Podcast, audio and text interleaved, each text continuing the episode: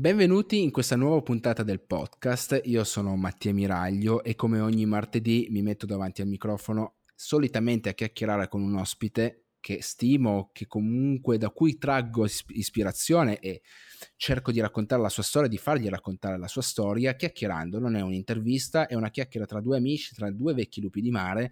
E l'ospite di oggi è veramente molto speciale. Io, come sempre, sto trasmettendo in questo periodo dal Messico, lo sto attraversando in bicicletta come tutto il Centro America.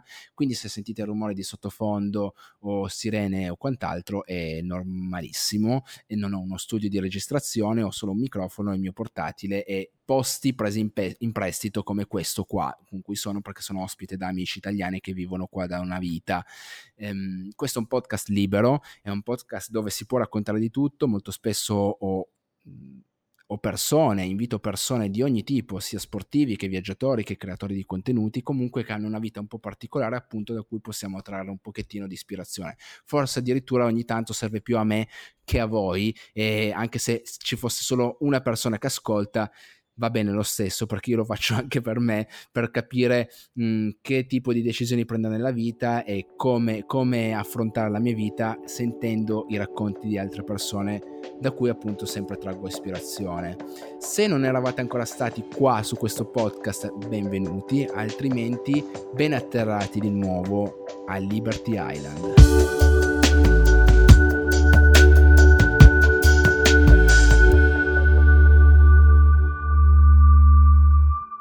Come vi dicevo nell'intro, il, l'ospite di oggi è un ospite, che, a parte che io stimo molto, ma come tutti gli ospiti che sto invitando, d'altronde perché sono persone, eh, tra virgolette, con una vita straordinaria o che l'hanno resa straordinaria in un modo o nell'altro. E, um, mi sta molto a cuore questo ospite qua perché perché abbiamo molte cose in comune, ma lo vedremo durante, durante, la puntata, perché abbiamo molte, molte, ma davvero tante cose in comune, più di quello che pensassi, perché rileggendo, riguardando le sue interviste, eh, eccetera, i suoi filmati, mi sono accorto che abbiamo davvero fatto un percorso molto, molto simile. Ehm, problemi diversi magari inizialmente, però la, la, linea, la linea è sempre quella. Eh, oggi abbiamo Andrea Budu Tognolo, Budu è il nickname. Eh, ciao intanto Andrea, come stai? Ciao, ciao Mattia, grande. Eh, benissimo, benissimo. Quando ti sento poi ancora meglio. ah, bene, sono contento. Noi siamo anche eh, amici di, di, a distanza ormai da anni, ci seguiamo l'uno con l'altro, quindi abbiamo una certa sintonia. Eh, chiedo a... ti chiamerò Budu perché è quello che mi piace di più. Assolutamente. Nome, che è il tuo.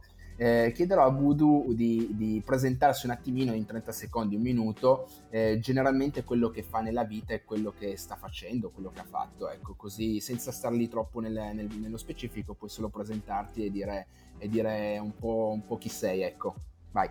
Perfetto, allora mi chiamo Andrea Tognolo, classe 89, vivo in un piccolo paese del Padovano, eh, sono sempre stato un calciatore per un sacco d'anni e poi un incidente stradale ha cambiato la mia vita. Eh, da questo incidente, mm-hmm. eh, dopo sei mesi di convalescenza, ho iniziato ad approcciarmi allo sport di endurance con dei grandissimi risultati fin da subito e da lì ho deciso mm-hmm. di sfruttare questo richiamo per l'avventura coniugando questo amore per eh, questo nuovo sport e da lì sono partito da casa, quindi da, dal Veneto e ho raggiunto Capo Nord correndo in 80 giorni. Poi da lì un susseguirsi di conoscenze, altre microavventure che mi hanno visto anche a tentare di fare tutto il periplo dell'Islanda proprio in questo gennaio 2018, in inverno mm-hmm. quindi. È stata molto sì. tosta, ho riportato un incidente anche lì, sono rientrato e continuo a coniugare gli allenamenti super faticosi del, di questo bellissimo sport con eh, il lavoro odierno che è quello di essere un tecnico per un'azienda del mondo outdoor e quindi continuo sì. a coniugare sport con il lavoro e la mia vita quotidiana. Ok, sì, sì, sei stato perfettamente breve e conciso, tanto andiamo a approfondire i vari aspetti. Bravissimo, Budo, grande. Allora, eh, vabbè, intanto fa- io come sempre eh, sono ovviamente affascinato a tutte quante le storie e la tua è affascinantissima, ma proprio perché eh, uno è simile alla mia, tutte e due eravamo calciatori, io sono stato un calciatore, esatto. ho fatto il calciatore per 15-16 anni e, um, ho giocato tra virgolette da giovane anche ad alti livelli, quindi lo sport ce l'avevo già comunque dentro il sangue, andavo a sciare, snowboard, eh, arrampicate, queste cose qua. Però il, il, calcio diciamo che era da ragazzino soprattutto era diciamo la mia principale fonte di, di, di, di movimento, diciamo così. Ehm, però quello che mi ha colpito ovviamente è ehm, sapere intanto che sei un ragazzo normale, che viene da un paesino normale, eh, come, come, sono io di Savigliano, provincia di Cuneo, quindi abbiamo, abbiamo, anche questa cosa qua in comune e dopo lo vediamo il perché è una cosa particolare per quello che facciamo noi. Eh, però co- cosa è successo? Hai detto che hai avuto un incidente, questo esatto. incidente qua eh, era molto, eh, se non sbaglio lei era in moto. Sì, sì, io... Correggimi se sbaglio. No, no, assolutamente. Ho questa grande passione per la moto e eh, io ho sempre girato 365 giorni all'anno in moto, sia che fosse per lavoro che per scuola o per divertimento. Sì. nel, prima nel 2012 e poi purtroppo nel 2017 ho avuto due gravissimi incidenti. Eh, il primo è stato quello che ha, okay.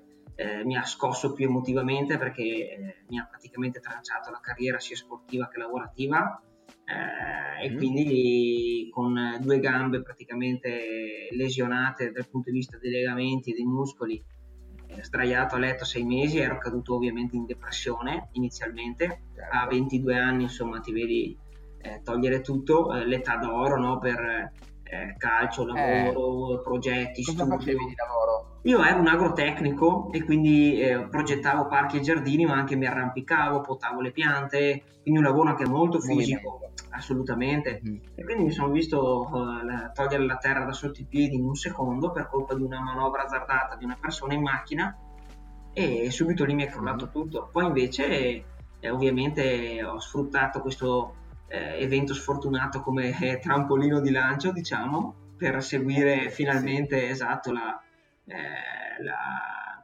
prendere le redini della mia vita e da lì poi sì, diciamo che la tua vita è cambiata da quell'incidente assolutamente ovviamente. sì adesso ovviamente a posteriori eh, ringrazio quel momento perché mi ha eh, molto scosso mi ha fatto veramente capire il valore della vita che mi stava scivolando via dalle mani eh, certo nella frenesia del mondo odierno e quindi lo ringrazio. Ah, senti, eh, mh, sono molto curioso perché generalmente quanto sei stato? Sei mesi diciamo di convalescenza generale? Poi dopo eh sì esatto, praticamente io ho fatto l'incidente a settembre, quindi proprio inizio della stagione del campionato mm. e sono stato praticamente alletta, tra a letto, stampelle riabilitazione fino a gennaio del 2013. Eh, cavolo. Poi, esatto, a marzo ho tolto le stampelle e a giugno ho fatto la prima gara della mia vita a piedi.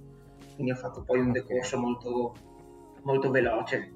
Sì, sì, sì, ma mm, volevo mm, in realtà perché Liberty Island eh, parla del, um, e soprattutto degli stili di vita e del momento clou del, del cambio, perché c'è solitamente eh, le persone come noi hanno una specie di illuminazione no? quando succede qualcosa, quando prendiamo una certa decisione e la nostra vita prende una, una piega Abbiamo visto la luce, no? Eh, esatto, sembra, sembra, una banalità, sembra una cosa da film, ma effettivamente a me e anche a te è, è successa in una maniera... A me è arrivata dopo un, un periodo di depressione dove non sapevo non sapevo assolutamente cosa farne della mia vita e non stavo bene. A te è arrivato eh, in un modo, eh, ti è passato sopra letteralmente un treno, non un treno ma una macchina, ma ti è passato so- sopra letteralmente una macchina.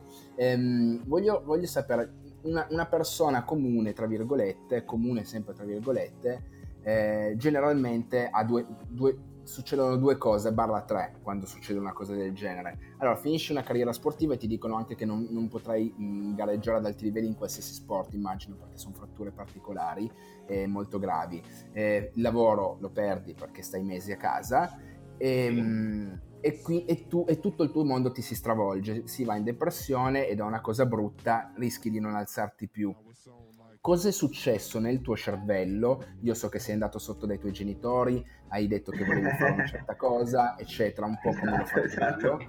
E prendendo, ovviamente tutti inizialmente ti prendevano per matto, lo sappiamo, però co- qual è stata quella molla che ti ha detto ok, non mi butto giù, ma anzi, io vado oltre, smetto di fare tutto certo. quello che, che devo fare e inizio a correre, a fare eh, maratone, ultramaratone, endurance e queste cose qua. Cioè, qu- qual è stata la molla di uno che tra l'altro non correva per, per sport, non faceva niente, come, come, come, come, come, come esatto, me, esatto. Molti, mol- molti che leggono infatti i miei risultati, no? penso che, io, che derivi, la mia preparazione derivi dall'atletica no? o, o, qualcosa del genere, che, che abbia un background dal punto di vista di un maratoneta, invece così non è. Io ricordo benissimo il giorno preciso no? eh, di questa svolta, come l'hai chiamata te, eh, ed è stato quando, eh, dopo l'incidente, eh, quando mi hanno riportato tutti gli effetti personali, io ero già ovviamente sprofondato in questo tunnel nero nel quale non volevo più vedere nessuno, non volevo mangiare, non volevo parlare.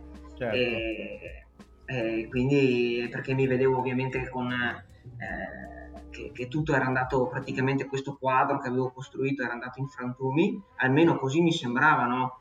E, e invece quando mi hanno riportato il casco era praticamente crepato a metà e ho detto caspita, eh, poteva andare veramente peggio, ma Certo. Dopo mi sono chiesto, ma se fosse andata nelle peggiori delle ipotesi, mm. sarei stato contento di quello che avevo creato fino ad ora nella mia vita? E mm. caspita, per la prima volta mi sono detto, Andrea, assolutamente no. E, e mi sono accorto che eh, per quanto poco negli studi, nello sport, nelle, nelle piccole decisioni anche quotidiane, sono, mm. eh, fino a quel momento ero sempre stato un po' guidato, un po' influenzato e non avevo mai eh, tracciato proprio con la mia mano il disegno no, della mia vita, il mio percorso. E quindi ho detto adesso basta, o la va o la spacca, siccome poteva andare peggio non voglio perdere altro tempo, eh, investo tutto quello che ho, quindi energie fisiche, eh, soldi, eh, tutto quello che riesco, lo investo per un progetto totalmente mio. Vada come vada, fallisco, dura un giorno, dura sei mesi, arrivo al traguardo, non importa, ma almeno posso aver detto, ok, caspita, eh, ci ho messo del mio, ho fatto il mio progetto fantastico, ho fatto un'esperienza che nessun altro ha mai fatto. E così è stato, sì. ho inforcato le stampelle, sono sceso davanti ai miei genitori mentre stavano cenando e gli ho detto papà, mamma, eh, io mollo tutto, sentirete parlare di me sui telegiornali e su, sulle radio per un'avventura fantastica. E, e così è stato. E così è stato. Okay.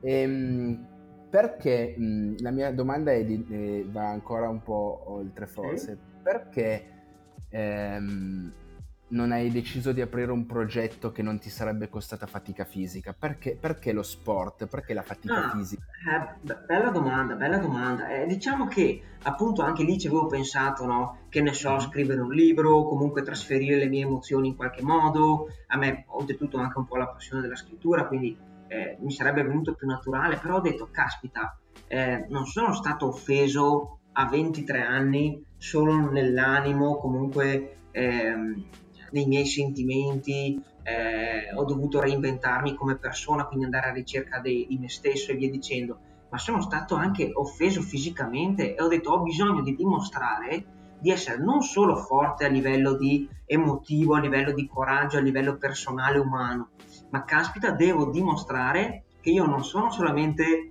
il calciatore, un numero come tutti, io sono oltre e quindi ho detto caspita, voglio vedere dov'è anche il mio limite sia fisico che psicologico e quindi ho voluto coniugare il tutto con un'avventura sportiva.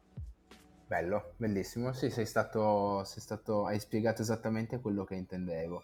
Ehm, ok, quindi noi facendo un po' il punto della situazione, tu sei arrivato a, a prendere questa decisione dopo ovviamente mesi difficilissimi, da, ovviamente dopo una cosa così brutta, può, dalle cose brutte ovviamente possono banalmente di nuovo possono arrivare veramente cose belle, ma dipende solamente da noi, dipende ovviamente tutto solamente da noi, dalle nostre forze, poi l'aiuto delle persone c'è sempre, l'abbiamo e non si va, non si va avanti da soli, però eh, dopo lo vediamo. Eh, però la decisione, il primo gradino lo si fa solamente, anzi con le stampelle, il primo gradino con le stampelle lo si fa da soli in questo caso. ehm, cosa ehm, tu hai fatto, hai iniziato a correre da neofita praticamente, ti sei allenato, hai fatto delle, delle ultramaratone, uno nella steppa delle, delle tue zone, eh, eccetera, vedevi che comunque fun- funzionavi, nel senso il tuo corpo reagiva bene, le gambe reagivano bene, gli acciacchi Assolutamente. li tenevi sotto controllo. Ehm, e prima, prima, di questa decisione qua, allora praticamente tu hai deciso eh, inizialmente di fare il Giro d'Italia di corsa, ma poi c'era già un ragazzo che lo stava esatto, facendo e esatto. tu volevi fare qualcosa di unico, se non sbaglio, ti ho seguito bene, io mi ricordo bene. Ehm, poi da lì da lì ti sei detto col tuo preparatore, hai preso il compasso, se non sbaglio, devi sempre correggere se sbaglio, hai preso il tuo compassino, hai messo il centro del, del compasso, del, del, perno, il tuo paesello e hai detto io voglio fare questo chilometraggio qua. Hai tracciato un cerchio nell'Europa, però stavi sui 3000-3500 km esatto. e però non c'era una città, non c'era una meta che ti, ti, piacesse. L'altra meta, la meta vera, quando hai alzato un attimino lo sguardo, e, e non era una vera città, ma era la fine dell'Europa a nord, cioè Capo Nord, eh, che è una meta ambita da tanti. E magica. Ieri l'abbiamo fatta, l'abbiamo fatta, l'hanno fatta, intanto io non l'ho fatta ancora, spero di farlo un giorno, ehm, passando per mezza Europa, più di 5.000 km e queste cose qua, e, mh, mm, e poi è un viaggio di per sé tu però non ti sei accontentato, tu ti sei preso la briga di volerlo fare di corsa esatto. in autosufficienza costruendoti un carretto. Io me lo sono comprato il carretto, tu te lo sei dovuto costruire. Ehm, come sei arrivato a decidere di farlo di corsa e in autosufficienza? Perché si, si, di solito eh, quando uno eh, pro, mh, propende più sulla, diciamo, sul progetto sportivo si fa seguire, si fa seguire certo. da un camper, si fa seguire da un preparatore atletico, vedi la Giannotti che ha fatto il record del, del bicicletta, lei comunque aveva un bello staff giustamente perché voleva fare il record mondiale. Perché tu non hai voluto uno staff per una cosa di questo genere? Eh, sì, sì, questo sì, eh, anche questa è una, una questione abbastanza personale e che quindi non, non mi sento di, ehm, di, giudicare chi sceglie diversamente o altro, ma io... No, no, assolutamente. No, ma infatti, ma in quel momento, adesso magari probabilmente con la maturità anche sportiva che ho potrei anche permettermi di dire ok, visto i risultati, visto eh, quello che sono diventato, ok, tento di infrangere un record, quindi eh, mi offusco tutto il resto per concentrarmi solo su quello e quindi io devo pensare solamente a ogni singolo passo di farlo il più velocemente possibile e quindi alle certo. altre, alle altre cose ci pensano le persone che mi seguono, ok? Mentre certo, eh, certo. per questo viaggio la risposta, eh, che era un po' quello che dicevamo prima, non era solo ok, quanto posso correre, posso arrivare a capo nord di corsa, quanto ci posso mettere, eh, non era solo la ricerca del mio limite fisico, ma era proprio la ricerca della mia personalità e ho detto caspita, se ho delle domande così pesanti da risolvere eh, interiormente, se già inizio a discutere con una persona, sentire opinioni altrui mentre sono in viaggio, eh, confrontarmi, eccetera, rischio di trarne sicuramente delle buone conclusioni, ma rischio di non arrivarne al nocciolo. Quindi ho detto, ho bisogno di ritrovare il vero Andrea. Dopo che, che l'avrò ritrovato, casomai mi impegnerò in un record. Poi il record è venuto lo stesso. È arrivato. C'è, c'è è stato, arrivato. Sì, sì sono sì, stato contento, però diciamo che in confronto a quello che ho trovato dal punto di vista emotivo eh, passa assolutamente in secondo piano e, e, la decisione di farlo in solitaria è, è stata la soluzione vincente no? per riuscire a redare questa scala di valori della mia personalità che non riuscivo a non riuscivo, avevo i pezzi del puzzle ma eh, non riuscivo a metterli nell'ordine corretto, eh, nella frenesia del, di tutto ciò che mi circondava quando ero qui a casa, no? E quindi Perché ho detto probabilmente avevi bisogno di scusa se ti interrompo, avevi vai, bisogno vai. comunque non solo dello sport di per sé, ma avevi bisogno del viaggio. Tu avevi esatto, bisogno dell'avventura esatto, del esatto. viaggio. Esatto. Quindi e, cambia il viaggio. E dopo io avendo comunque sempre avuto questo pallino del, dello sport, eh, ma non dell'agonismo perché eh, nonostante i risultati buoni mi fossi impegnato e allenato il decimo che ho fatto per Caponord l'avessi investito in alcune gare avrei sicuramente portato a casa qualche medaglia in più. Però ehm, io non volevo assolutamente primeggiare solamente dal punto di vista sportivo nonostante sia una componente tuttora molto importante per la mia vita lo sport. Eh, però quello che ricercavo era appunto in quel momento era la ricerca di me stesso attraverso questo viaggio sportivo. E quindi da lì ho voluto eh sì, coniugare eh sì. esatto, la fatica fisica, l'endurance, con anche la solitudine, la riflessione, il collegamento con la natura e tutte le cose che invece avevo perso nella quotidianità che mi circondava. Hai, hai, colto, hai, colto, il segno, ok, perfetto. Ed è, sei di nuovo arrivato al nocciolo della questione che, che volevo arrivare. Ehm, dai, pass- facciamo una cosa, parliamo di una cosa divertente che ci accomuna oltretutto. Eh, io e te, come dicevamo, veniamo da due piccoli paesi. Eh, io anche mi allenavo col mio carrettino pieno e tu anche ti allenavi, andavi su e giù per le strade e le persone ovviamente del posto dicevano ok l'abbiamo perso o quelli che non ti conoscevano hanno detto ok è nato un nuovo pazzo del villaggio esatto esatto lo zimbello pazzo di un turno. Ehm, intanto cosa ti dicevano le persone? E poi tu come la vivevi? Cioè anche se mh, ti guardavano in modo strano perché poi cioè, per esempio, io nel mio piccolo dicevo aspettate, aspettate, appena faccio sta cosa qua, poi vedrete che dopo qualche mese mi date ragione. Però inizialmente nessuno capiva, nessuno neanche capiva quanto fossimo organizzati mentalmente. Ehm, anche se io, per esempio, sono partito allo sbando, però poi comunque c'era un'organizzazione certo. dietro a livello mentale, progettuale, non solo. Ehm, cosa ti dicevano le persone quando ti vedevano passare col tuo carrettino che navi? Ma allora, diciamo che subito quello che mi ha, l'unico che mi ha preso veramente sul serio è stato il mio allenatore. E mm-hmm. poi invece in seconda battuta ovviamente i miei genitori, la mia fidanzata, inizialmente un po' preoccupati ovviamente, però poi vedevano la, de- la determinazione quotidiana che avevo per questo progetto e quindi hanno detto, caspita certo. Andrea, eh, se lo senti così tanto allora vuol dire che dobbi- cioè, ci teniamo a supportarti però ovviamente le, le, dagli amici ai parenti ai concittadini eccetera ah, stata una, sono stato la barzelletta del, del mio paese per circa due o tre mesi sicuramente. Poi invece tutti che non erano haters eh, però eh, tutti diciamo no, non capivano. tutti quelli non che capivano. esatto non capivano bravissimo hai usato il termine giusto non comprendevano la mia motivazione così quanto fosse radicata per un ragazzo di 20 anni pensavano che fosse una ragazzata, che non avessi nemmeno voglia di lavorare, che non, non avessi voglia di impegnarmi in qualcosa di serio, e invece poi si sono trasformati in sostenitori fantastici. E quindi io inizialmente ero, devo anche essere sincero, ero talmente concentrato eh, come stavi dicendo te, la gente non si rende conto di quanta concentrazione, di quanta organizzazione ci voglia per un viaggio di questa portata. E quindi eh, tutto mi scivolava via. Invece poi quando vedevo che invece per esempio i miei genitori, la mia fidanzata ci rimanevano male perché dicevano caspita Andrea lo, lo conoscete da quando è piccolo, eh, sapete che comunque ha la testa sulle spalle, non, invece di supportarlo perché sta facendo una cosa grandiosa, gli remate qua, quasi contro. E invece poi certo. ti dico, sono stato felicissimo eh, di a, aver rincontrato al mio ritorno delle persone che eh, palesemente si sono ricredute su, su, su questo mio progetto mm-hmm. eh, ed è stato fantastico. Però devo anche essere sincero che io eh, ero talmente concentrato da non aver tempo, diciamo, di viverla male e, e quindi mi sono certo. lasciato veramente scivolare addosso. No, assolutamente no. E invece quello che, l'unica cosa che mi dispiaceva era che magari nel mentre ancora qualcuno magari tentava di o, o punzecchiarmi o comunque dire la sua senza provare a mettersi al mio posto, no? eh, e dopo venire a scoprire sì, che erano persone che non avevano mai viaggiato, eccetera, e quindi non riuscivo a creare un dialogo costruttivo e questo mi, dis- mi dispiaceva perché come io volevo mettere a disposizione la mia esperienza, altrettanto mi sarebbe piaciuto che loro facessero, l'avessero fatta con me. Eh, lo so, purtroppo nei paesini... Fa parte del gioco, vero?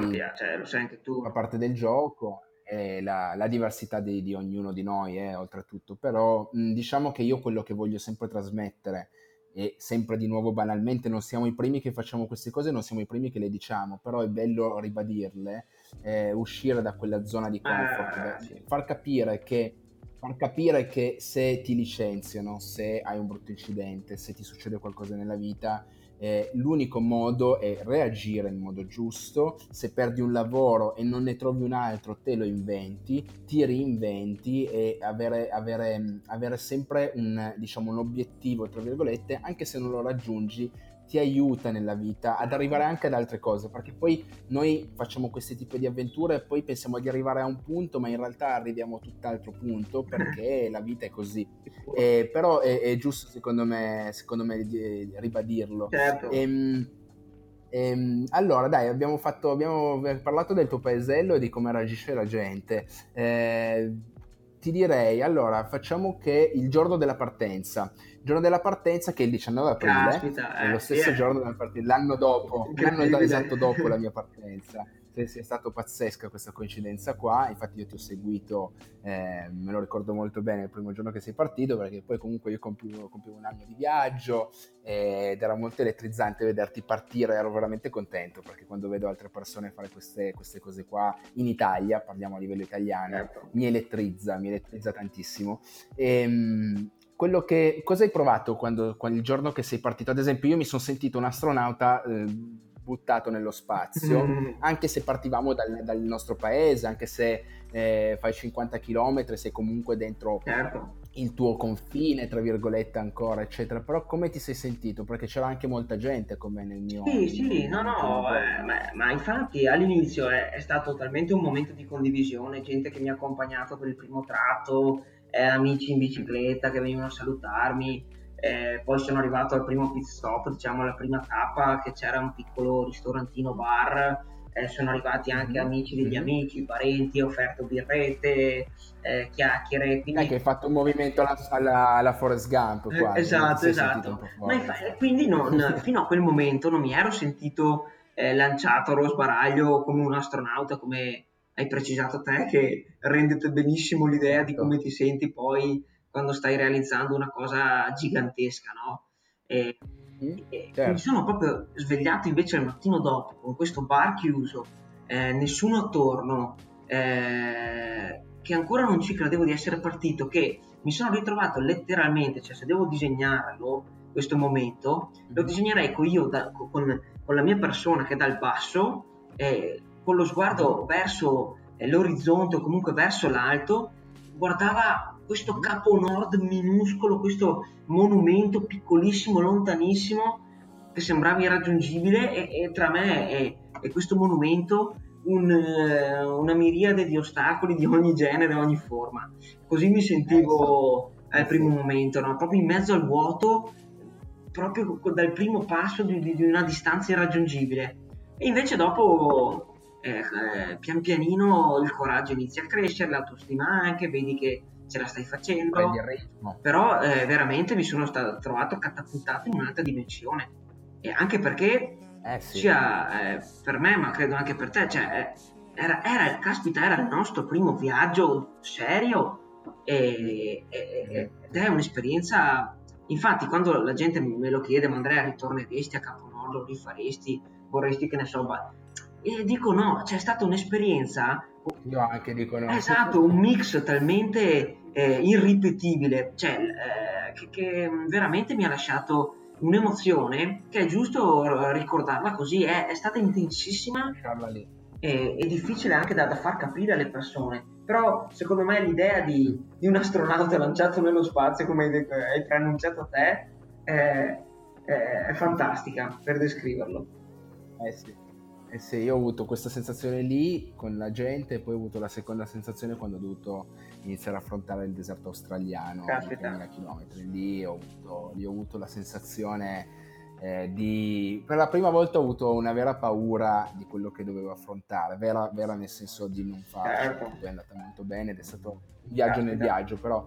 Eh, mh, e quello che volevo ancora chiederti era, ok, siamo partiti, eccetera. Hai, hai fatto un incontro che a me è piaciuto tantissimo, eh, che è l'incontro con il tedesco, ah, che non parlava neanche, sì, sì. che si sbracciava, che aveva già camminato no? prima, prima, di noi. Esatto, esatto, un precursore dell'esplorazione. Un precursore.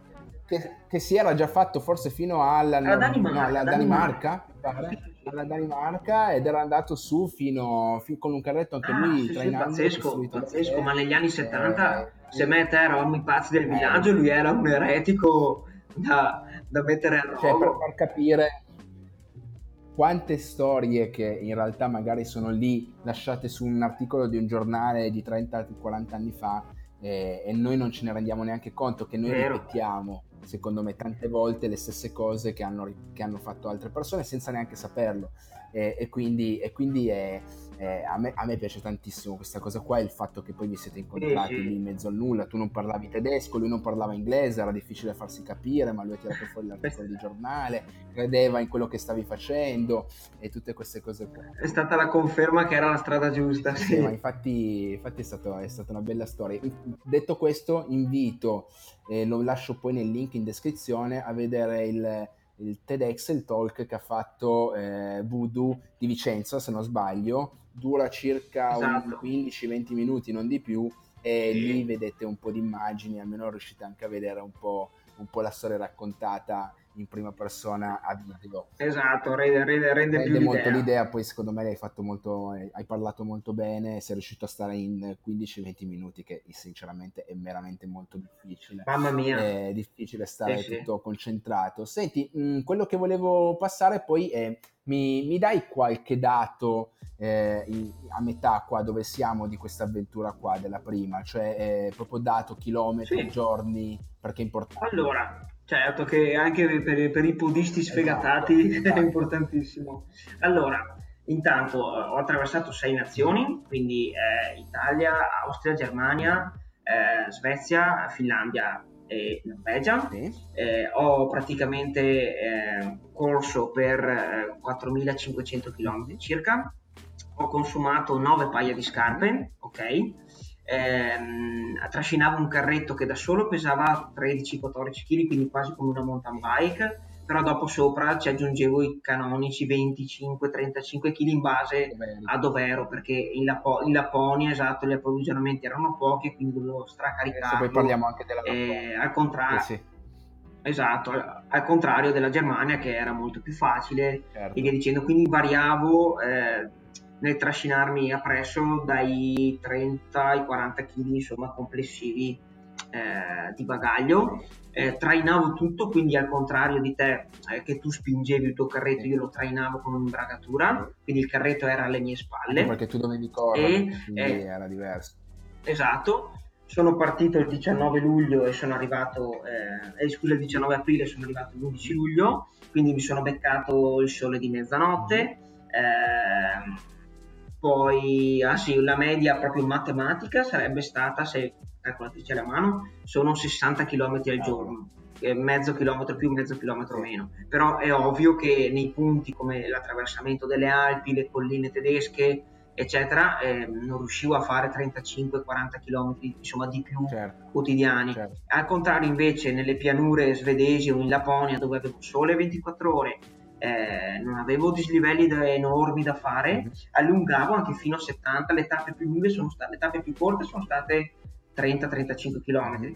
le tappe più lunghe sono state 76 mi sembra la, la, più lunga. Sì, sì. Ho dormito quasi sempre in tenda con la mia tendina mm-hmm. eh, e eh, però un, un dieci, una decina di volte, una decina di notti sono stato ospitato da persone che come te ho conosciuto lungo la strada. Eh sì, che poi sono le cose, le esperienze eh, migliori anche Sono i contatti, bravissimo, sono i contatti più... Sì, sì, è comunque una, è un piacere avere le persone che ti ospitano, poi quando ti vedono con una cosa del genere, sinceramente molte persone rimangono sbagliate no, no. e cercano di aprirti la porta, ma poi al nord è una cosa ben vista sempre, quindi capiscono quello che stai facendo, forse più che al sud dell'Europa.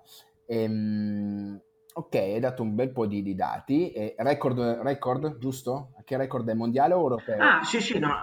Allora, allora teoricamente sono il, eh, il sud europeo che l'ha fatto in minor tempo, ma anche che l'ha fatto, perché diciamo che ehm, si erano approcciati già un paio di spagnoli, però camminando a modi, diciamo, cammino di Santiago, quindi da pellegrino, che appunto... Eh, esatto, zaino in spalla e ci hanno messo 6-7 mesi, un ragazzo sempre veneto, eh, anche lui camminando con un carretto, eh, ha avuto dei problemini poi in Germania, è ritornato, poi è ripartito, ma ci ha messo anche lui circa un annetto. Uh-huh. Quindi diciamo che di corsa eh, dalla fascia sud europea, quindi che comprende ehm, Spagna, Italia, Austria, Grecia, Croazia, eccetera, sono il primo che è anche l'unico per ora che eh, l'ha affrontata di corsa questa tratta. Certo. E, ma sicuramente ce ne saranno altri, ma eh, con queste modalità più che altro, perché poi, eh, come immagino avrai avuto dei problemi tu, io non ho trovato nessuna informazione quando è stato il momento di costruirmi il carretto o, o di documentarmi, ci sono pochi pazzi che si eh, lanciano, insomma, eh, con queste modalità. Solitamente di cicloturisti ce ne sono tantissimi, sì, sì, sì, di pellegrini appunto con lo zaino eh, ce ne sono altrettanti, mm. però con quest- diciamo che i carretti eh, quando io e te siamo partiti erano un po' gli albori secondo me, o meglio, io in Europa veramente non riuscivo a trovare eh, io, informazioni. Io l'ho fatto arrivare dal Canada. per capirci, della, Ah. della Chariot, quindi eh, non ce n'erano in Europa, c'era la Cruiser che Certo. mi piaceva oppure si sfasciasse dopo un metro e quindi o, le strade erano due, o lo compravo anch'io, l'ho trovato di seconda mano o, eh, o me lo costruivo. Eh, infatti ti ha dato qualche problema, no? Tre, vo- tre volte si... Urca, urca, hai voglia, hai voglia, hai voglia. Adesso con l'esperienza che ho, infatti quel secondo che ho costruito è, è stata una genialata, ho risolto un sacco di problemi, Mhm. Eh, però il primo è stato un martirio, nel senso che ovviamente era una cozzaglia di pezzi, era una brandina da campeggio Eh, sì, sì. con delle, due ruo- un paio di ruote vecchie di una mountain bike che aveva a casa, quindi eh, qualsiasi persona sana di mente avrebbe capito che avrebbe dato dei problemi. Eh vabbè, ma Eh, poi parte, però- parte in quel modo lì. eh. Però mi Esatto. ricordo tu che te lo sei caricato, la- forse non so, in Germania, te lo sei addirittura caricato in Sud Esatto, sì. e l'hai portato per qualche Madonna, Eh, è stato, allucinante, è stata la prima rottura che oltretutto mi ha colto completamente alla sprovvista e lì moralmente è stato il primo ostacolo grosso, però devo anche essere sincero che eh, non sarebbe stato lo stesso con eh, qualche altro oggetto simile perché sentivo che cioè, gli parlavo, dicevo dai che ce la facciamo, poi aveva anche un nome, no? Lo eh, sì, sì, te lo stavo per chiedere. Sì, sì, te lo stavo per Esatto, chiedere. esatto. No, no, per me era importante perché era come una barca per un marinaio. Ho detto, eh, Come- come l'hai che c'è qualcosa in te. E, e l'avevo chiamato Anna Jenny 1 perché Anna Perché? ovviamente in onore del- della, mia, Sì. della mia fidanzata, eh, il secondo nome Jenny in onore di uno dei miei film preferiti che è Forrest Gump e la sua fidanzata si chiamava appunto Jenny, che per lui era importantissima. E uno non era un numero campato per aria, ma era la speranza che quella fosse solamente la prima di tante avventure formanti nella mia vita. Mhm. E Molto quindi bello. eh, aveva, aveva un senso esatto questo nome. E questo carretto è diventato poi il mio Wilson, insomma, perché in Lapponia, per forza di cose, o parlavo con le renne o parlavo con lui, e quindi, e quindi è stato un compagno di viaggio che non cambierei, nonostante gli acciacchi, che non cambierei con nessun altro. Sì, sì, ti capisco. Per quel viaggio. Ti capisco, anch'io parlavo con Charlotte, che è il mio carretto. eh. Esatto. Parlo- parlo- E mi ricordo che anche te di Magagne nel, Eh, Pute, insomma. in Australia, in Australia mi ha dato un po' di filo da torcere, anche se il carretto di per sé eh, funzionava molto bene e è durato, ce l'ho ancora adesso, eh, però mi ha dato a livello di ruote, eccetera, mi ha dato qualche problema, però poi Ah, sì. uno quando le, le aggiusta, addirittura a me, mh, poi lo racconterò poi in avanti nei podcast, però eh, a me addirittura un motociclista con una moto degli anni 30 eh, aveva fatto 300 km andare, 300 tornare, mi ha, port- mi ha portato un, Un eroe. copertone nuovo, sì sì, eh, perché io ero in mezzo nel nulla e è stato molto bello, però queste sono le soddisfazioni anche, no? le difficoltà che hai, altrimenti, altrimenti davvero come hai detto te una volta farei il lungomare eh, di Riccione a- a- di corsa è tutto, facile, tutto più facile, invece noi dobbiamo complicarci la vita ed è questo il bello. Senti, a proposito di complicarsi la vita, eh, siamo verso dopo la mezz'ora del- della chiacchierata, siamo giusto, Sì. giusto in linea.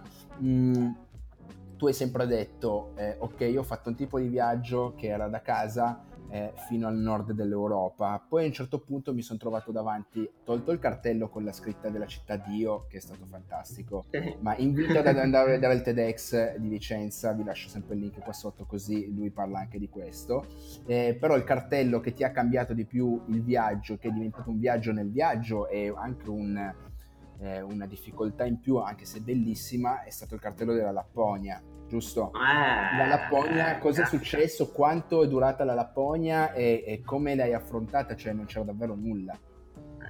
Eh, sì, no, in pratica eh, l'idea era di percorrere la costa, no? quindi attraversare solo un piccolo tratto della Lapponia. Mhm. Però parlando un po' con i locals e un po' con altri cicloturisti mi dicevano che questa strada, ahimè, era molto scorrevole ma anche tanto, tanto, tanto trafficata. Mm. E, e per gente come noi che viaggia veramente slow e quindi che si vede affiancarsi per ore e ore al giorno eh, camion, tir e via dicendo, eh, non è stato proprio, eh, non sarebbe stata la scelta più, più congeniale. ammazza, ammazza, sì sì lo so. Esatto, e quindi ho voluto svoltare all'interno della Lapponia molto prima, però con il monito delle persone che mi dicevano guarda che però la Lapponia sarà tosta, non c'è nulla di nulla di nulla. Io gli dicevo ma caspita, cioè, ho già percorso 2000 e passa chilometri, vuoi che non sappia? No, ma tu non ti rendi conto, eh, vedrai che non c'è proprio nulla per, Eh, vabbè, e io, caspita, inizierà sta Lapponia e continuavo a percorrere l'entroterra e oh, giorno dopo giorno ci sarà un cartello, detto ci sarà una riga per terra, ci sarà qualcosa. Eh, ma i giorni continuavano a passare, io ne dubitavo insomma che ci fosse un, un, una demarcazione proprio ben definita. Certo. Fino a quando eh, il caso ha voluto che il giorno del mio compleanno, quindi il 15 giugno, eh, dopo una decina di chilometri dopo la colazione, vedo questo cartello con scritto Lapland caspita, eh, cazzarola, eh, eh, parte la Lapponia, ho detto.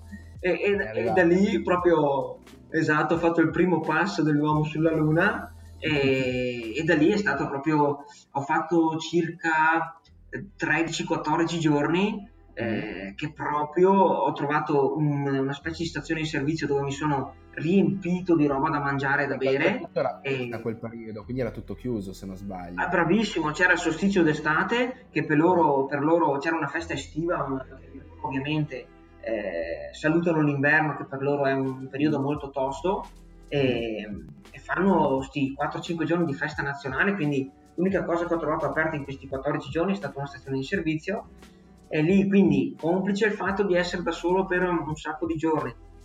Eh, questo paesaggio identico giorno per giorno e complice anche il fatto la fatica che aumentava perché avevo il carretto stracarico, insomma è stata l'esperienza più mistica eh, di tutta la traversata europea eh, che ho fatto e, e, e tutti eh. infatti eh, immaginano e credono eh, giustamente che sia stato il pezzo più duro dove mi sono stramaledetto di, di, di, essere partito per un viaggio del genere così faticoso.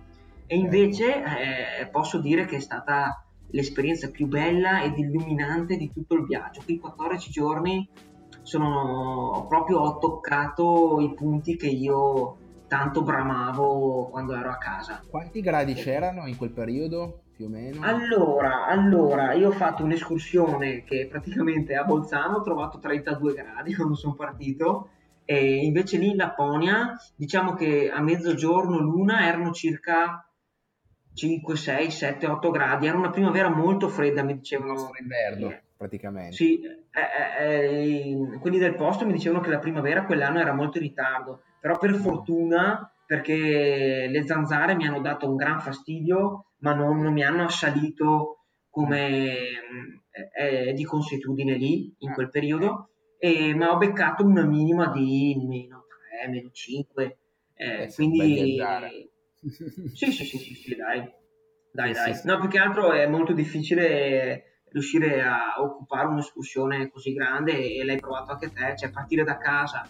Con dei materiali che riescono a coprirti tutto ciò è quasi impossibile. No, direi che è impossibile, direi che è impossibile. Eh, devi arrangiarti con quello che trovi in giro. Tenda il sacco pelo per prima, sì sì, è veramente bravo, compli- bravo. complicato, è complicato, quindi... Io ho sempre avuto delle quattro stagioni per tutto, comunque tre stagioni sia a livello di pelo che di tenda, però poi per esempio qua in, in Messico l'ho già cambiata. Ho, ho visto che l'hai appena cambiata, certo. ne ho preso una dopo tantissimo che avevo The North Face e me la sono cambiata, ho preso la Ubba Ubba. E, e, dovrebbe andare bene per la pioggia, tra l'altro dovrebbe anche andare esatto, bene. Esatto, infatti mi attira molto, l'avevo già adocchiata e va molto bene per questi climi qua e magari per la Patagonia, questi tipi di climi, climi un po' particolari. Ehm, allora andiamo avanti, eh, facciamo un'altra cosa. Eh, abbiamo parlato della Lapponia, ti ha cambiato comunque la vita, facevi una media di eh, 60 km al giorno, camminavi ogni tanto o era sempre corsa? No, no, no, no, allora diciamo che in salita e in discesa con il carretto è improponibile, correre, quindi per forza di cose diciamo che camminavo quando incontravo un passo elevato, certo. Esatto, o, o, comunque diciamo che quando volevo prendermi un po' avanti non sentivo eh, questa, questo morso della fame assurda e quindi volevo fare eh, uno spuntino, una pausa veloce, ecco che mi mettevo in modalità diciamo eh, mettevo il pilota automatico, marciavo, quindi con una camminata un po' sostenuta e lì mangiucchiavo qualcosa, ne approfittavo per farmi eh, buttare giù qualche video, fare qualche bella foto. Perché c'è anche eh, quello. c'è anche quello. Esatto, eh, bravo, bravo. Su quello tu sei notevolmente più bravo di me, però stai imparando. Eh, ma io sono meno sullo sport, sono meno sullo sport, su più il viaggio. Eh, ognuno il suo, ognuno suo. Ci, ci scambieremo le qualità e ne nascerà eh, una super cosa. Però, però sì, qualcosina camminavo però la maggior parte del tempo sui dislivelli, il resto cercavo di correrlo sempre. Ok, ok, allora giusto per far capire alle persone sì, quanto sì. sport c'era e certo. quanto viaggio, perché tu diciamo hai fatto che... un mix, io come, come, me hai fatto un mix delle cose, però eri comunque, dovevi comunque cercare mentalmente anche solo di tenere un certo chilometraggio e fare la tua impresa. Esatto. Eh, quindi tralasciavi, tra virgolette, come spesso accade, ma lo sento anch'io, magari un po' di meno il viaggio, perché come dicevi prima c'è chi a piedi l'ha fatto in un anno, quindi l'ha, l'ha, preso come viaggio, come pellegrinaggio. Tu comunque era sempre um, a sfondo sportivo, che è questo che mi ha attirato molto, e quindi mi, ha, mi è piaciuta questa cosa qua. Stavi per dire qualcosa? No, no, no, assolutamente, che infatti dati alla mano eh, la Germania aveva molti più dislivelli e invece in Svezia ho allungato sicuramente di più il passo, ma complessivamente diciamo che il 75-80% è stato corso e il restante è camminato. Ok, quanto eri allenato rispetto a quello che pensavi? Nel senso che io ho fatto praticamente l'allenamento camminando poi quando sono partito, il vero allenamento. Eh, quanto ti sei, cioè eri preparato fisicamente, a parte mentalmente, o ti sei sentito che avresti potuto farla meglio, anche prepararla meglio a livello fisico? Allora, a livello fisico, secondo me, con la maturità che avevo, assolutamente no. Cioè, avevo fatto tutto il possibile, anzi, forse troppo. Eh, la fortuna vuole che venivo da una, una, concatenazione di successi sulle gare del campionato italiano di ultra trail, quindi eh, ho lasciato praticamente l'ultima gara eh, 5-6 mesi prima e quindi avevo un fondo eh, molto, molto, molto buono e anche arrivavo da un tono muscolare eh, molto, molto prestante eh, infatti, però, questo è stato un'arma a doppio taglio perché sono allenamenti molto dispendiosi a livello di tempo. Eh, non è che dici esco, mi faccio la corsetta un'ora, buon e rientro. È, è, un lavoro vero e proprio e, e, purtroppo mi ha fatto tralasciare tutti quegli aspetti organizzativi che invece avrei dovuto curare di più. Vedi i materiali, certo. vedi la raccolta di sponsor, vedi eh, un sacco di altre cose che sono altrettanto importanti, tu lo sai bene, certo. eh, però a livello fisico fortunatamente non ho nessun rammarico. Infatti se non ho mai avuto dei grossi acciacchi o se non ho mai avuto degli stop ah, forzati... Solo il carretto è stato male, non tu. Esatto, esatto, esatto. Eh, è stato il metodo che ho applicato, cioè ogni santo giorno ero concentratissimo, non esistevano giorni, ah oggi non ho voglia, faccio meno. Ero... Uh-huh super super lanciato. E quindi a livello fisico la preparazione ormai eh, l'ho, l'ho, affinata sempre di più, anche memore di, di questa traversata e questo ti porta eh, anche per fortuna ben venga agli errori, più ti alleni a casa più eh, gli ostacoli, gli errori riesci a sbrogliarli no? e, e così ne avrai meno durante il viaggio. Quindi questa è stata la mia filosofia per l'allenamento. Senti, eh, facciamo un balzo un po' più in avanti. Quando sei tornato, immagino hai, hai, fatto, hai, tirato fuori un documentario. Addirittura abbiamo fatto una presentazione io e te insieme. Quindi, esatto. comunque, hai girato, hai, eh, ti sei goduto, tra virgolette, il ritorno a casa. C'era la tua, la tua, ragazza, che io ormai penso sia una compagna, quasi una moglie. Sì, ormai. eh, ormai dire ragazza è riduttivo, anche io non la chiamo più ragazza. E, ehm, e quindi sei un po' tornato, ti sei, tra virgolette eh, appunto goduto il momento, goduto la tua, la tua, la tua tra virgolette fama sportiva perché comunque eh, chi un po' più o meno fa queste cose qua ah, sapeva di, di Andrea Budutognolo, quindi eh, la, la, cosa, la cosa è, è, una cosa positiva. Ehm, due cose. La prima è ti sei iniziato a sedere, hai iniziato di nuovo a avere, eh, avere il bisogno di, di, di fare qualcosa di, di, questo genere? Cioè, quanto, quanto, tempo ci hai messo a riadattarti alla vita? E che poi comunque era già totalmente cambiata, il tuo stile di vita sarà stato diverso certo. dopo. E, ehm, e, quanto tempo ci hai messo prima di voglio di nuovo fare qualcosa di pazzesco?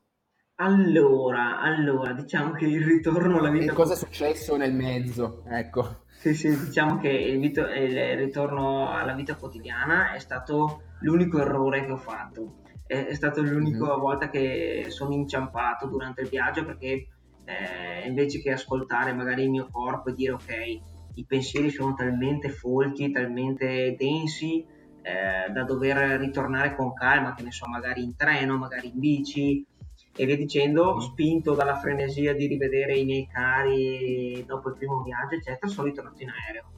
eh, e mi sono trovato catapultato in una realtà che non era, non era mia, cioè ero praticamente mh, erano bastati tre, tre, mesi, praticamente 80 giorni, sì, sì. per strapparmi da tutto quello che invece era la, una quotidianità costruita in 20 anni. E certo. quindi il riadattamento alla vita canonica è durato sicuramente qualche mese.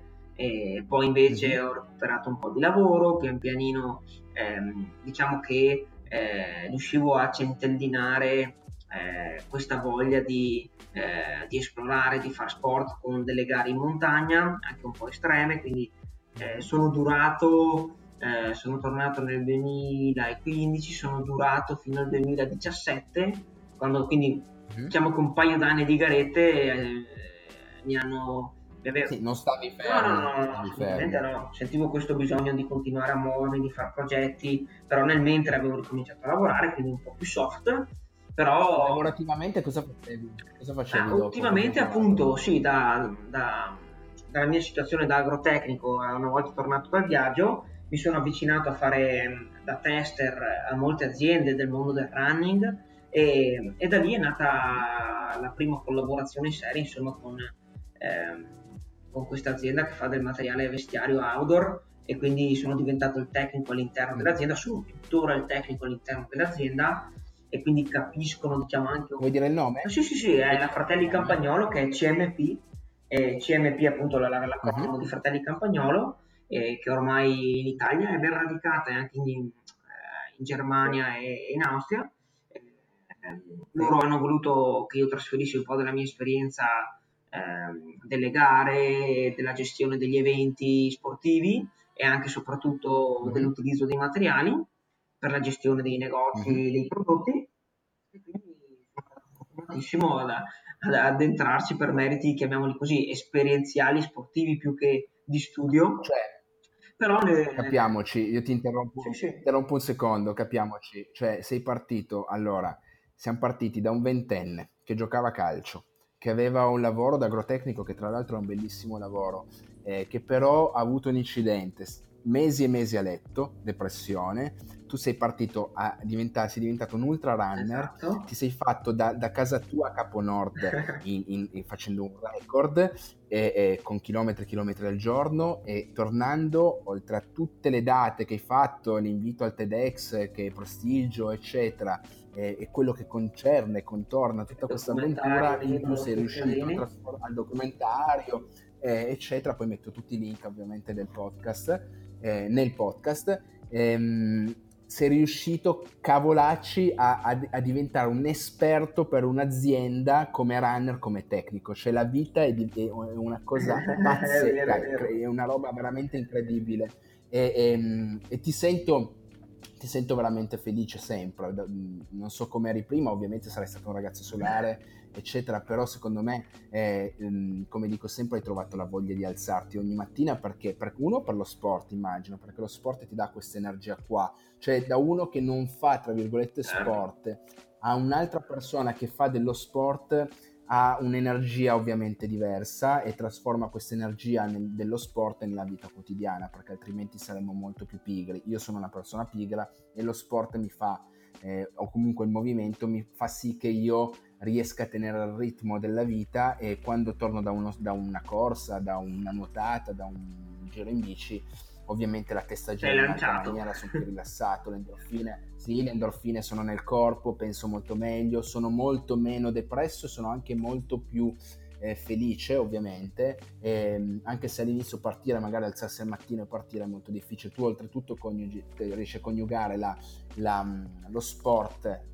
che fai, che tanto, con l'allenamento io ti seguo su Strava, invito a tutti a seguire eh, Voodoo su Strava, gli allenamenti e i super chilometri che fai in bicicletta eh, ogni volta e in corsa e riesci comunque a lavorare, quindi eh. secondo me è una cosa, è una cosa incredibile.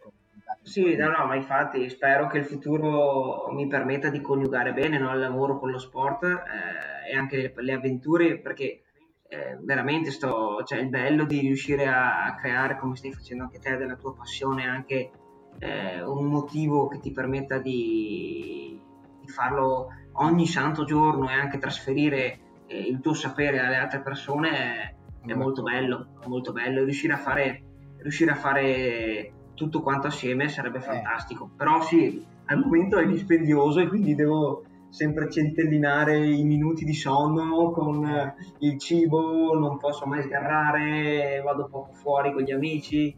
Cioè, è, è, il rovescio della medaglia per avere dei sì, risultati. Sì, sì, ma lì è ovviamente anch'io non so quanto, quant'è che non esco in un locale. Okay. A parte che io e gli amici stando fuori tutti, ormai da, da 4 anni eh, ne ho veramente forse si contano su due dita e uno non lo sento mai, quindi ne è rimasto uno. Ehm, però è, per arrivare a certi obiettivi e per fare quello che ci piace ovviamente ci vanno i sacrifici come dico sempre i sogni costano in un modo o nell'altro. Senti hai parlato di due cose abbiamo parlato di due cose che mi interessano poi siamo addirittura d'arrivo. Volevo parlare di più dell'Islanda ma magari la accendiamo poi ti rinvito un'altra volta eh, tempi permettendo. Ehm, hai parlato di cibo tu sei vegano. Sì sì, sì diciamo che per eh... Quanta difficoltà c'è dallo sport? a parte essere vegano nella nostra cultura è ancora molto difficile, anche certo. se è certo. fattibilissimo, ovviamente. Ehm, qu- quanto è difficile essere vegano e essere sportivo? Allora, diciamo che è piccola premessa ma doverosa. Eh, per far capire a tutti, anche che quelli che ascolteranno questo podcast, eh, dicendo vegano riesco a far comprendere in fretta con una parola il mio regime alimentare, ok? Eh, però sto molto attento ad etichettarmi e non sono un portatore di bandiere, di loghi, eh, come si sta vedendo un po' in giro, cioè, ehm, ho affrontato eh, l'alimentazione come eh, diciamo, eh, ho cercato di sviluppare la mia personalità anche attraverso il mio stile alimentare, come può essere anche il rispetto per l'ambiente, l'attraversare i paesi eh, senza dover lasciare nessuna impronta ecologica eh, nel mio passaggio eh, come stai facendo anche te, quindi fa tutto parte, no? è un cerchio che sto tentando di chiudere. E quello dell'alimentazione è, è, è, un, un periodo, è, stato un periodo della mia vita che mi, mi ha permesso di eh, cambiare sia dal punto di vista emotivo ma anche prestazionale. Infatti eh, in quel momento della mia vita avevo iniziato a correre veramente tanto e avevo iniziato però ad incontrare dei problemi di digestione, dei problemi di recupero muscolare che invece col calcio non avevo. Uh-huh. ho iniziato a conoscere molti atleti, ovviamente, molti di questi vegetariani, vegani e atleti di endurance. Ho cercato di fare uno più uno. Uh-huh. In più, per un periodo della mia vita ho lavorato per un allevamento intensivo e quindi ho visto, eh, non, non, c'è video di YouTube o racconti televisivi che regano alla, alla realtà che filtra attraverso certo. i tuoi occhi e quindi io sono molto sensibile all'ambiente e agli animali. Ho preso questa decisione sia per provare ad aumentare la mia performance e sia anche dal punto di vista etico per cercare un compromesso. Eh, eh, all'inizio andato un po' allo sbaraglio leggendo da autodidatta, adesso invece con molto molto molto molto metodo ed è cosa che eh, invito a fare tutti quelli che vogliono approcciarsi pur facendo uno sport molto dispendioso ad una dieta completamente vegetale, quella di eh, approcciarsi con metodo, andare da dei professionisti facendosi seguire, perché eh, non essendo appunto facente parte della nostra cultura, eh, soprattutto eh, italiana, eh, non abbiamo una storicità tale da dire ok questo è giusto, questo è sbagliato, eh, prendi questo tipo di integratore oppure stai attento a quel cibo e, e quindi per forza di cose con, adesso collaboro con un professionista che è un biologo nutrizionista, un caro amico che si chiama Gianluca Bosetti, grazie a lui sono riuscito ad incrementare mm-hmm. ancora di più eh, la mia performance, infatti sono diventato un runner praticamente atipico, eh, nel senso che io peso, sono alto 1,77 m ma peso 75 kg e, e, ho meno grasso in corpo di quando mm-hmm. giocavo a calcio, quindi ehm, sono tantissimo di risultati, però ahimè, tu lo sai benissimo, diciamo che tutti gli schemi che ti fai a casa, sia come allenamento che come preparazione che come anche alimentazione, in viaggio è, saltano un po', è difficile mantenerli. In viaggio, è quasi impossibile ed è il motivo per cui io purtroppo, tra virgolette, non sono vegano, tendo a, certo, certo. a essere vegetariano, certo. ecco, mi sono impallinato, però ehm, quello che secondo me, e poi chiudiamo col, con questa storia del cibo, perché secondo me in realtà ci vorrebbe una puntata ah, sola sul cibo. Sì, sì. Ehm, c'è tanto da dire, c'è tantissimo da dire, soprattutto in questo periodo. Eh, la cosa bella che hai detto intanto è che tu non sei un portatore di bandiera, ma lo fai per te stesso esatto, perché, perché esatto. vuoi farlo. E la seconda cosa è eh, bravo che hai detto, la, la, bisogna essere preparati, bisogna essere organizzati. La cosa che secondo me molto spesso spinge le persone, al di là dell'italianità, che in Italia si mangia molto bene la carne, il pesce, certi tipi di cibi, abbiamo questa cultura culinaria millenaria che, che, è una delle migliori al mondo, se non la migliore. Ehm, il, il, problema è che non siamo organizzati a livello culturale e a livello di certo. negozi, cioè tante Bravo. volte costa di più, Bravo. tante volte non vero, trovo vero, quello che vorrei, quindi mi rompo le palle, prendo il scotto e tutte queste cose qua. Quindi eh, sta a noi eh, cercare di voler ehm, mangiare in un certo modo, se questa è la tua scelta, ma anche solo a livello, a livello di, di, verdure e, e, sta a noi anche a livello di, di, personale di portare avanti questa cosa qua e quindi poi la cultura, i negozi, i ristoranti inizieranno a aprire da soli come già stanno facendo. Io sono stato in California e questa storia del vegetariano, del vegano, di persone sportive è veramente avanzata, cioè un altro, un altro mondo eh, proprio perché, perché sono molto più sensibili a questa cosa qua. Ci sono sempre più persone che prendono queste scelte. E, ehm, la cosa molto, molto, che mi piace molto è il fatto che tu sei vegano e sei anche ultramaratoneta, sei uno sportivo, che questa cosa qua molte volte è, diffi- è difficile da far coincidere, devono, devono anche stare dietro. Sì, no, no, guarda, sia a livello di performance, ma soprattutto a livello di recuperi, devo ammettere che eh, non, non, c'è paragone. Mentre eh, ti dico, ripeto che mm-hmm. anche i viaggi mi hanno insegnato questo, cioè a rispettare l'opinione altrui e quindi eh, a livello etico invece penso sia una questione molto mm. molto molto personale, ma a livello pratico, eh, per rispondere in, in, due secondi alla domanda che avevi fatto inizialmente, eh, è non solo fattibile ma è molto vantaggioso per gli sport di endurance eh, applicare questo okay. tipo di e anche per chi non fa sport alla, alla, alla fine riesce comunque a vivere credo, credo una, una, vita Ma... stare attenta all'alimentazione cosa che allora ti spiego il perché di questa domanda anche perché io ho, fatto, ho affrontato un deserto e mangiavo quello che mi capitava non stando attento e ho faticato tantissimo. E i commenti sotto i miei video su youtube che fortunatamente eh, sono abbastanza seguiti. Eh, molti cicloviaggiatori, ciclisti, sportivi sottoscrivevano è ovvio che non stai bene perché mangi male? E io di per lì comunque sempre detto lo so, lo so che è però mi capita quello che mi capita. Invece sbaglio, dovrei riuscire anche esatto. in, in, in, viaggio a cercare di coniugare le due cose o perlomeno mangiare bene. L'alimentazione, noi siamo quello che mangiamo, lo dicono in tanti, eh, e quindi eh, vorrei trasmettere questo messaggio qua, dato che ci sei tu qua davanti, il fatto proprio di, eh, di stare attenti a cosa che eh, mangiare, certo. guardiamo le etichette, cerchiamo di capire da dove, arriva, da dove, arriva, il cibo, cerchiamo di capire il chilometro zero, anche se è carne, cerchiamo di capire eh, che se compri delle uova di non comprarle da, da allevamenti ehm, intensivi. Ma no, ma, ma infatti... Rispetto cioè, è importantissimo quello che stai dicendo, il messaggio che vuoi trasmettere, proprio perché soprattutto anche i giovani ragazzi che si approcciano, ma non solo allo sport, a qualsiasi tipo di attività, eh, sì. diciamo che eh, non, non, reagiscono a, alla scelta del cibo in maniera consapevole. E quindi l'importante non è, eh, ok, sei carnivoro, sei vegetariano, sei vegano, no, non è questo che importa. L'importante è capire veramente cosa vai a mettere dentro lo stomaco e in base a quello scegliere, se no, se tu non, non vai a fondo delle cose, pensi di scegliere, in realtà sono gli altri che scelgono per te.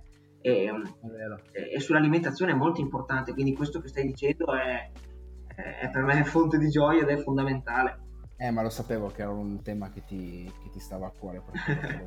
Cara, tu sei uno dei, tra virgolette, testimonial che conosco di più su questo argomento a livello italiano. Poi ci sono tanti, tanti personaggi di tutto il mondo ovviamente che ormai ne parlano. Cito Rich Roll, se non lo conosci vatti a vedere il personaggio che ha un podcast dove eh, generalmente eh, affronta discorsi con ospiti come, come, potresti essere tu però di tutto il mondo e cita proprio, proprio questi tipi di discorsi sia del cibo che dello sport. Controllo subito. Eh, bella dritta. Molto bella dritta, se, se ti piace il genere vai, vai, con lui quando corri, magari ti ascolti un suo podcast e vai lungo, alla grande. E, Allora, siamo verso la fine purtroppo perché siamo all'ora. Io volevo parlicchiare un po' dell'Islanda perché tu hai cercato di farti sì. 1400 km in Islanda d'inverno, esatto. sempre correndo. Ehm, è successo che dopo qualche giorno, 4-5 giorni, quanto hai eh, sì. corso in Islanda? 4-5 allora, giorni la macchina ti ha preso, ti ha preso quasi esatto. Esatto, un turista Brevi. purtroppo ha sbandato, se vogliamo fare due parole su questo, un turista appunto ha sbandato, stava andando tutto da Dio perché avevo trovato una finestra meteo molto buona, eh, le temperature non erano eccessive, ero meno 15, meno 17 al massimo, eh, okay. le, le, tempeste non erano proprio galattiche, cioè ho toccato solo eh, per qualche ora in un giorno i 100-110 km all'ora, eh, però ahimè il turismo lì sta un po' sfuggendo di mano e eh, una, un automobilista sbandando mi ha praticamente toccato la spalla con lo specchietto, io per fortuna sono riuscito a buttarmi di lato, però mi ha colpito la spalla e la caviglia, procurandogli una piccola frattura nella caviglia e mhm. rompendomi il tendine della spalla destra. Il problema è che dopo lui mi ha, cioè, non si è fermato, mi ha lasciato lì in mezzo al ghiaccio eh, a cavallo tra due città e quindi ho dovuto trascinarmi fino al paese successivo, lì per fortuna qualcuno mi ha ospitato, poi mi hanno, eh, ho fatto facendo l'autostop, sono rientrato a Reykjavik, mi hanno ricoverato all'ospedale e lì mi hanno poi rimbarcato in Italia perché eh, dove tuttora mi sto curando, cioè purtroppo ho avuto delle grosse magagne. Però ti ho, visto, mia... ti ho visto giù di morale, eh? in realtà ti ho visto veramente abbattuto quella volta. Eh, è stata tosta perché lì comunque arrivavo da un grandioso recupero di un altro incidente stradale in moto, eh, dove, dove, esatto, dove avevo rischiato la paralisi nel 2017, eh, quindi un periodo tostissimo, questo qui era il viaggio del riscatto eh, per me voleva dire molto e vederlo rovinato non perché magari avrei compreso molto di più se io non ce l'avessi fatta, se avessi sbagliato qualcosa, eccetera, ma vederlo rovinato per eh,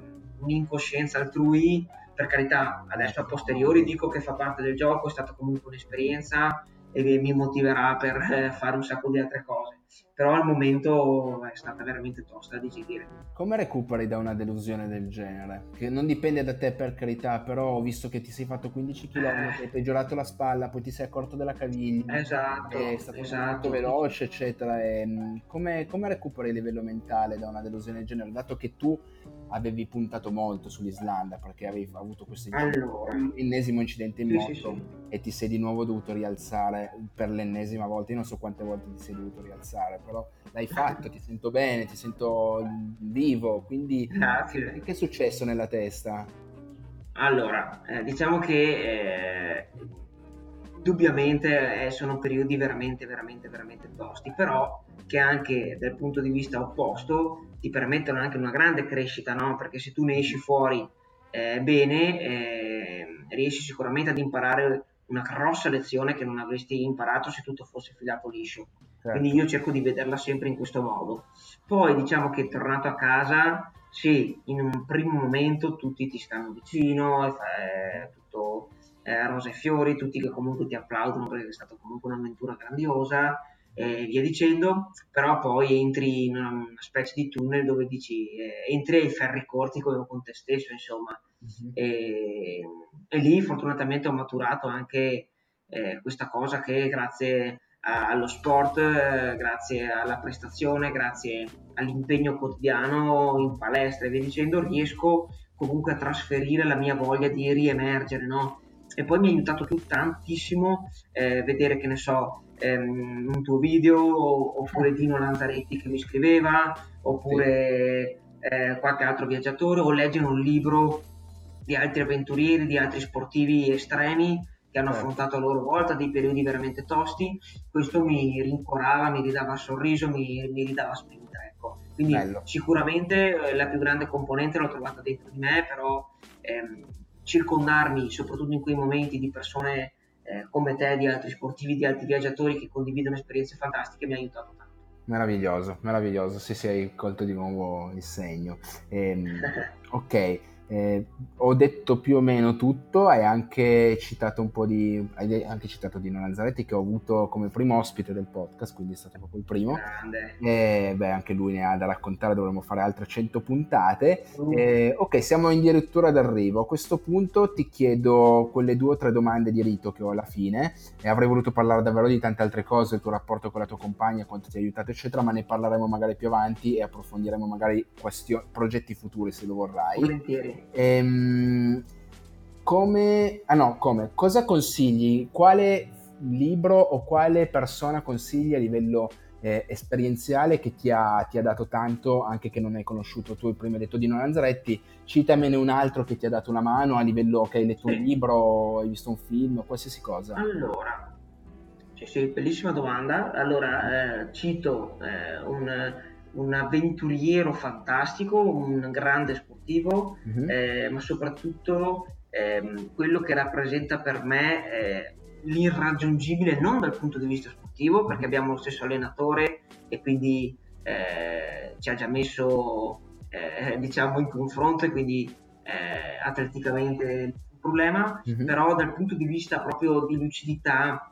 eh, di, di, freddezza di, di decisioni mm-hmm. e di spirito di sacrificio è Alex Bellini. Okay, eh, io e lui condividiamo, condividiamo lo stesso allenatore, eh, cioè per fare solamente 3, 10 secondi su di lui, mm-hmm. Pacifico a remi in solitaria, Atlantico a remi in solitaria, ha attraversato tutti gli Stati Uniti di corsa in una gara in 70 giorni, eh, ha attraversato il ghiacciaio più grande d'Europa, il Vatnajökull, eh, da solo, trascinando eh. con, gli, con gli sci, trascinando una slitta. Cioè, per me Alex è, sarà stato perché è stato il primo big, diciamo così, eh, con il quale sono entrato in contatto, mm-hmm. ma e poi oltretutto eh, Alex si è rivolto a me come un suo pari eh, altre volte mm-hmm. e per me è stato un onore inimmaginabile. Quindi una persona Io Alex lo... quindi che comunque sì, stava... Alex lo stimo veramente tanto. Sì, sì, ma non Quindi lo, lo consiglio, consiglio sia i suoi libri, sì. eh, di cui uno è appena uscito che si chiama Oltre. Sì. Eh, quindi sì, Alex lo consiglio sicuramente, per carità, come modello è, è tosto da seguire, eh. però come spunto di riflessione assolutamente sì. Bravissimo, poi sono contento che un altro italiano perché ne abbiamo di italiani. Certo, certo. Fantastici, fantastici. Eh, ok, l'ultima chicca, mi dai un gruppo, un pezzo musicale che faccio da colonna sonora al podcast che ti piace, che ti sta piacendo in questo momento? Volevo, volevo dare sempre uno sfondo musicale a tutto io. Allora, allora eh, diciamo che in questo momento eh, sto, ah, sì, sto ascoltando tantissimo i Sigur Ross. Eh, so che è un gruppo un po' di nicchia perché eh, ovviamente è islandese e quindi per immergermi nella cultura, eh, oltre che il cibo, eccetera, c'è anche la musica. E i Sigur Ross, proprio i Sigur Ross sono ehm, l'unica, l'unica cosa che ancora più delle foto e dei video che ho girato in Islanda, che quando l'accendo, mm-hmm.